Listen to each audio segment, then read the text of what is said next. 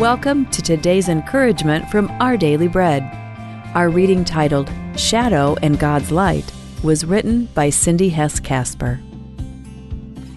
When Elaine was diagnosed with advanced cancer, she and her husband Chuck knew it wouldn't be long until she'd be with Jesus. Both of them treasured the promise of Psalm twenty-three that God would be with them as they journeyed through the deepest and most difficult valley of their fifty-four years together. They took hope in the fact that Elaine was ready to meet Jesus, having placed her faith in him decades before. At his wife's memorial service, Chuck shared that he was still traveling through the valley of the shadow of death. His wife's life in heaven had already begun, but the shadow of death was still with him and with others who'd greatly loved Elaine. As we travel through the valley of shadows, where can we find our source of light? The Apostle John declares that God is light. In him there is no darkness at all. And in John eight twelve, Jesus proclaimed, "I am the light of the world. Whoever follows me will never walk in darkness, but will have the light of life." As believers in Jesus, we walk in the light of his presence.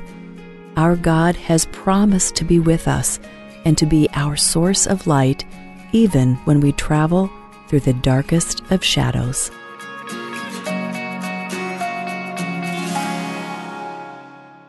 Today's Our Daily Bread devotional scripture reading is Psalm twenty-three. The Lord is my shepherd, I lack nothing. He makes me lie down in green pastures. He leads me beside quiet waters. He refreshes my soul. He guides me along the right paths for his name's sake. Even though I walk through the darkest valley, I will fear no evil, for you are with me. Your rod and your staff, they comfort me. You prepare a table before me in the presence of my enemies. You anoint my head with oil. My cup overflows. Surely your goodness and love will follow me all the days of my life, and I will dwell in the house of the Lord forever.